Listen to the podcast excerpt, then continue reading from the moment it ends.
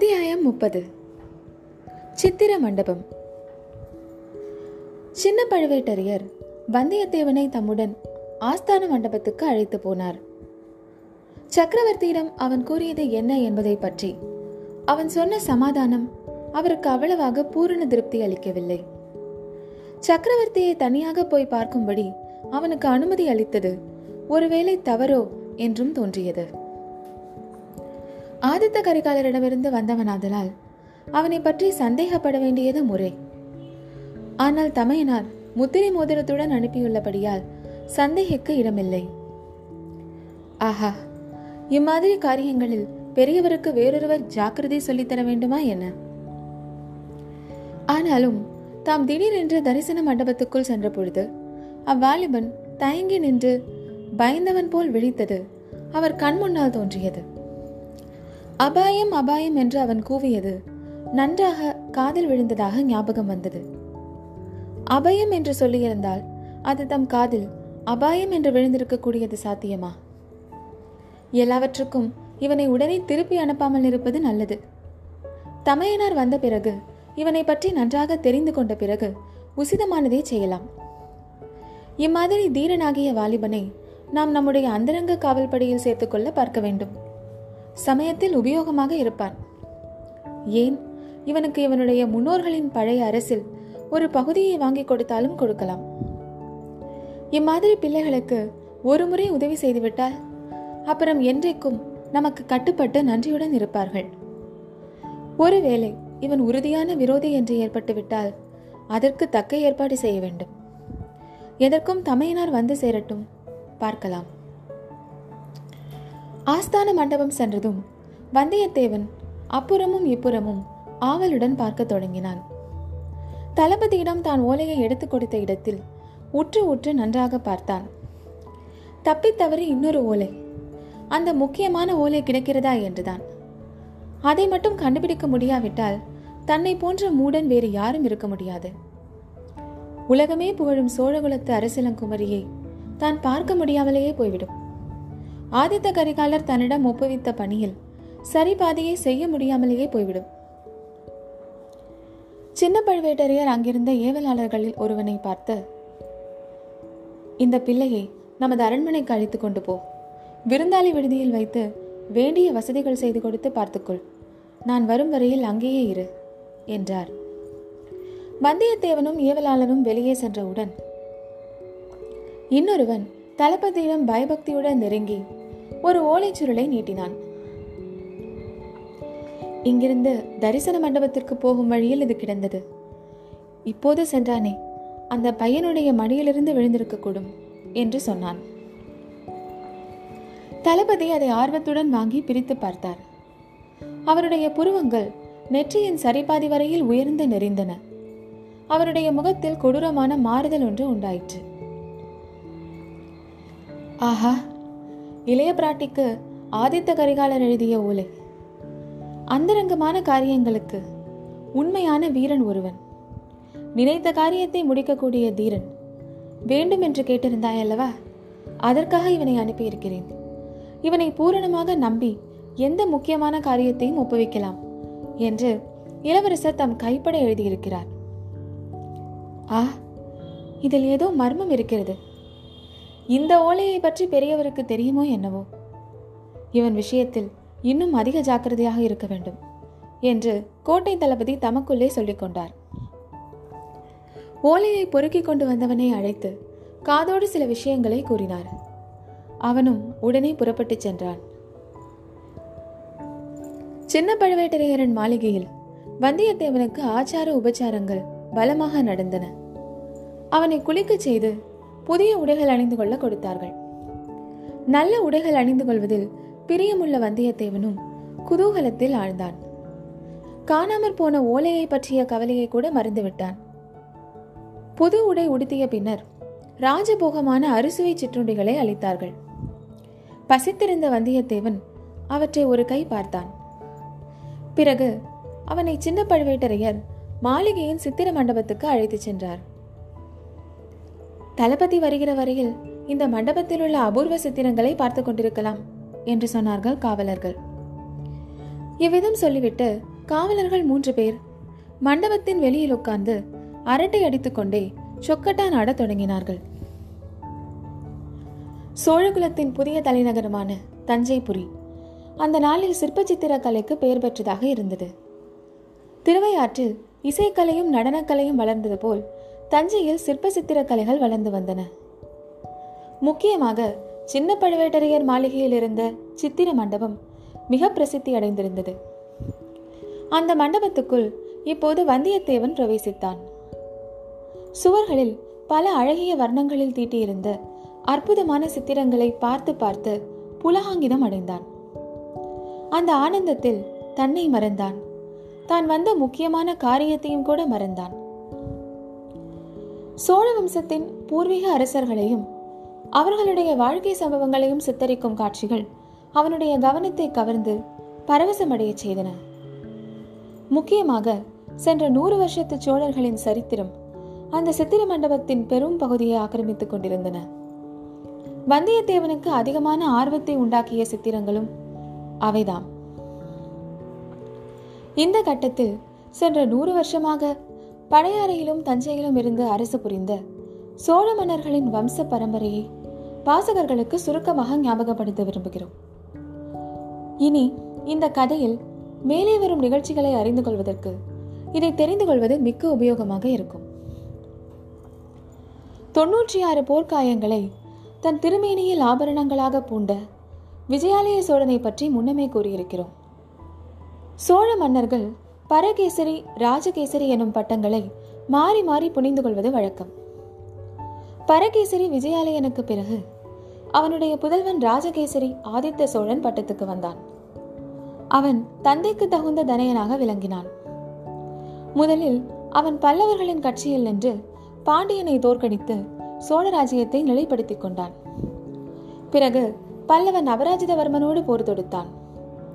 யானை மீது அம்பாரியிலிருந்து போர் புரிந்த அபராஜிதவர்மன் மீது ஆதித்த சோழன் தாவி பாய்ந்து அவனை கொன்று தொண்டை மண்டலத்தை வசப்படுத்தினான்.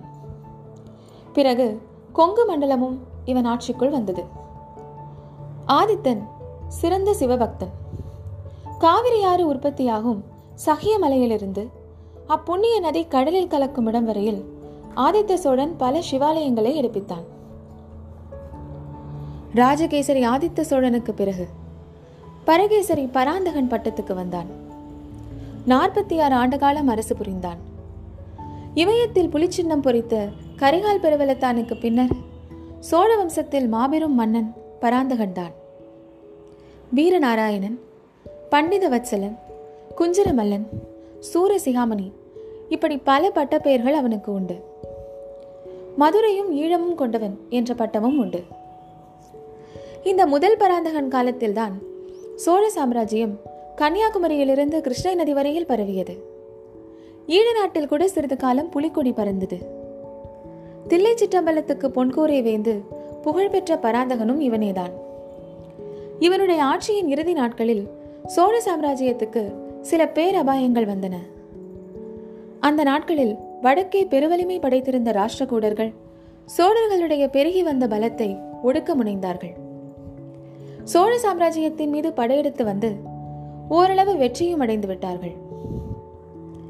பராந்தக சக்கரவர்த்திக்கு மூன்று புதல்வர்கள் உண்டு. இவர்களில் வீராதி வீரனாக விளங்கியவன் மூத்த புதல்வனாகிய ராஜாதித்யன் என்பவன். வடநாட்டு படையெடுப்பை எதிர்பார்த்து ராஜாதித்யன் திருமுனைப்பாடி நாட்டில் பெரும் சைனியத்துடன் பல காலம் தங்கியிருந்தான். தன் தந்தையின் பெயர் விளங்கும்படி வீரநாராயண ஏறி எடுத்தான். அரக்கோணத்துக்கு அருகில் தக்கோலம் என்னுமிடத்தில் சோழ சைனியத்துக்கும் ராஷ்டிரகூட படைகளுக்கும் பயங்கரமான பெரும் போர் நடந்தது.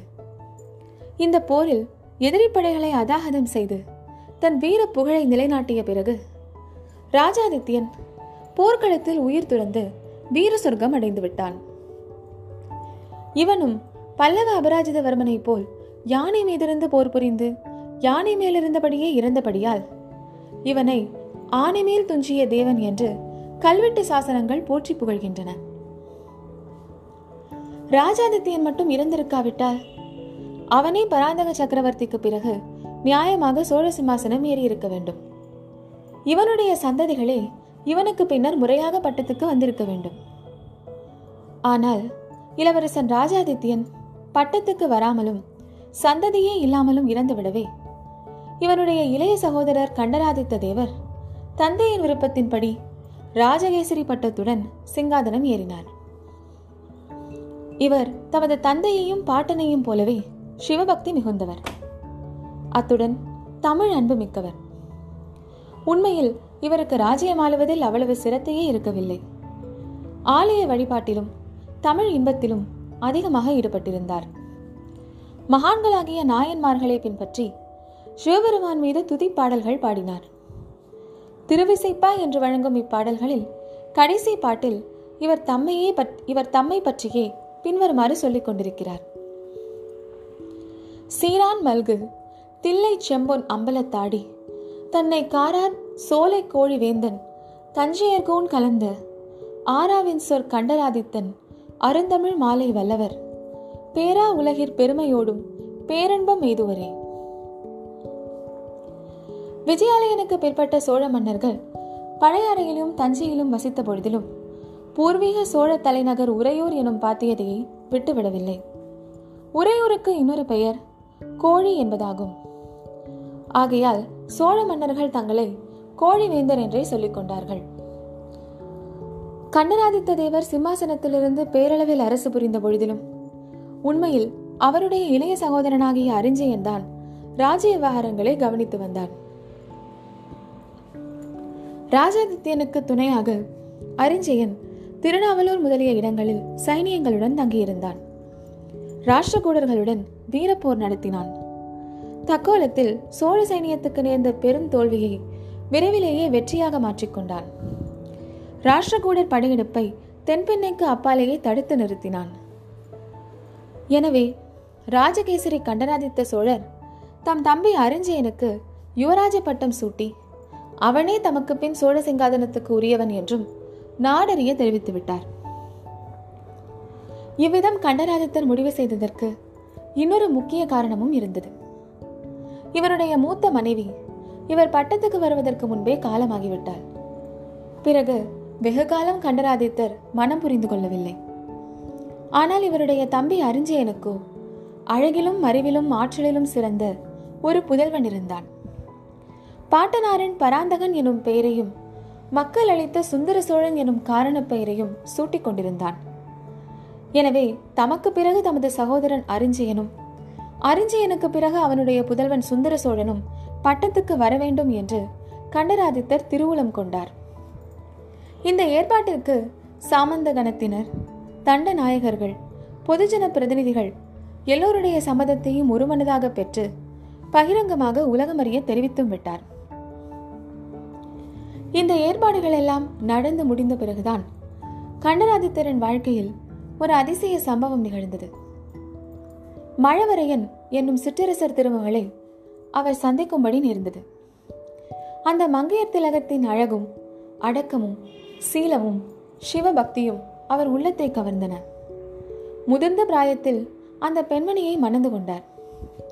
இந்த திருமணத்தின் விளைவாக உரிய காலத்தில் ஒரு குழந்தையும் உதித்தது. அதற்கு மதுராந்தகன் என்று பெயரிட்டு பாராட்டி சீராட்டி வளர்த்தார்கள்.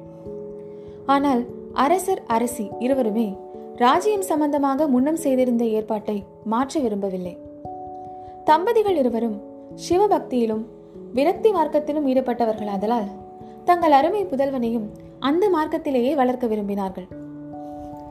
கேவலம் இந்த உலக சாம்ராஜ்யத்தை காட்டிலும் சிவலோக சாம்ராஜ்யம் எவ்வளவோ மேலானது என்று நம்பியவர்களாதலால் அந்த சிவலோக சாம்ராஜ்யத்துக்குரியவனாக மதுராந்தகனை வளர்க்க ஆசைப்பட்டார்கள். ஆகையால் கண்டராதித்தர் தமக்கு பிறகு தம் சகோதரன் அரிஞ்சயனும் அவனுடைய சந்ததிகளுமே சோழ சாம்ராஜ்யத்துக்கு உரியவர்கள் என்ற தமது விருப்பத்தை பகிரங்கப்படுத்தி நிலைநாட்டினார். எனவே ராஜாதித்யன் கண்டராதித்தர் எனும் இரு உரிமையாளர்களின் வம்சத்தை தாண்டி அரிஞ்சியன் வம்சத்தாருக்கு சோழ சிங்காதனம் உரிமையாயிற்று. கண்டராதித்தருக்கு பிறகு அதிக காலம் பரகேசரி அரிஞ்சயன் ஜீவியவந்தனாக இருக்கவில்லை. ஒரு வருஷத்திலேயே தமையனாரை பின்தொடர்ந்து தம்பியும் கைலாச பதவிக்கு சென்று விட்டான் பின்னர் இளவரசர் சுந்தர சோழருக்கு நாட்டாரும் சிற்றரசர்களும் பிற அரசாங்க அதிகாரிகளும் சேர்ந்து முடிசூட்டி மகிழ்ந்தார்கள்.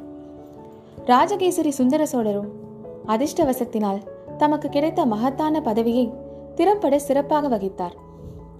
ஆட்சியின் ஆரம்ப காலத்தில் பல வீரப் போர்களை புரிந்து பாண்டிய நாட்டையும் தொண்டை மண்டலத்தையும் மீண்டும் வென்றார். ராஷ்டிரகூட படைகளை தென்பெண்ணை கரையிலிருந்து விரட்டி அடித்தார். சுந்தர சோழ சக்கரவர்த்தியின் புதல்வர்களான ஆதித்த கரிகாலரும் அருண்மொழிவர்மரும் தந்தையை மிஞ்சக்கூடிய இணையற்ற வீரர்களாக இருந்தார்கள். அவர்கள் இருவரும் தந்தைக்கு பரிபூரண உதவிகளும் செய்தார்கள். மிகச் சிறு மிகச் சிறு பிராயத்திலேயே போருக்கு சென்று முன்னணியில் நின்று போர் புரிந்தார்கள். அவர்கள் சென்ற போர் முனைகளிலெல்லாம் விஜயலட்சுமி சோழர்களின் பக்கமே நிலை நின்று வந்தாள்.